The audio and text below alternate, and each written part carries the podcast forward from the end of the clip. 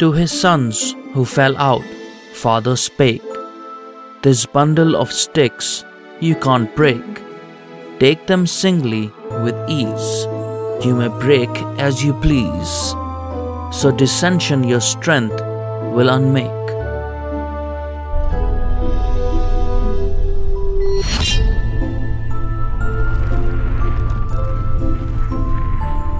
Hi there, everyone.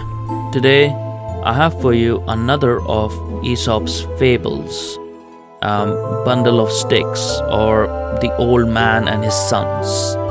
And I will read to you the Thomas Bewick version of it. The Old Man and His Sons. An old man had several sons who were constantly quarreling with each other. Notwithstanding, he used every means in his power to persuade them to cease their contentions and to live in amenity together. At last, recourse to the following expedient. He ordered his sons to be called before him, and a bundle of sticks to be brought, and then commanded them to try if with all their strength any of them could break it. They all tried, but without effect, for the sticks being closely and compactly bound together, it was impossible for the force of man to break them. After this, the father ordered the bundle to be untied and gave a single stick to each of his sons, at the same time bidding them try to break it. This they did with ease, and soon snapped every stick asunder. The father then addressed them to this effect O my sons, behold the power of unity.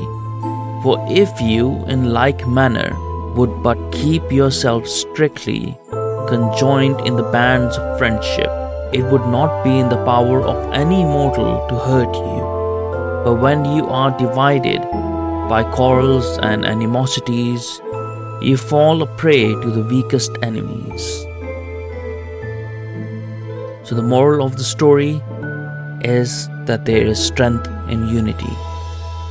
A kingdom divided against itself is brought to desolation, and the same holds good in all societies and corporations of men, from the constitution of the nation down to every little parochial vestry. Every private family should consider itself a little state in which the several members ought to be united by one common interest.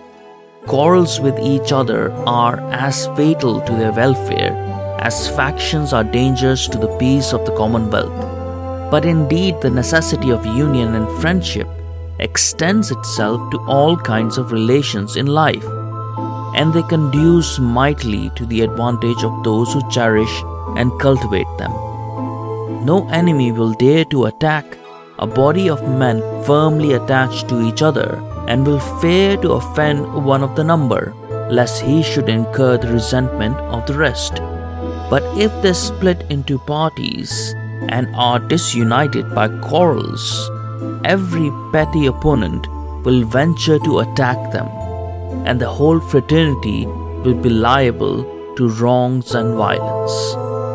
The bee probably exemplifies the idea of unity the best. So, the breach of unity puts the world and all that's in it into a state of war and turns every man's hand against his brother. But so long as the band holds, it has the strength of all the several parts of it gathered into one.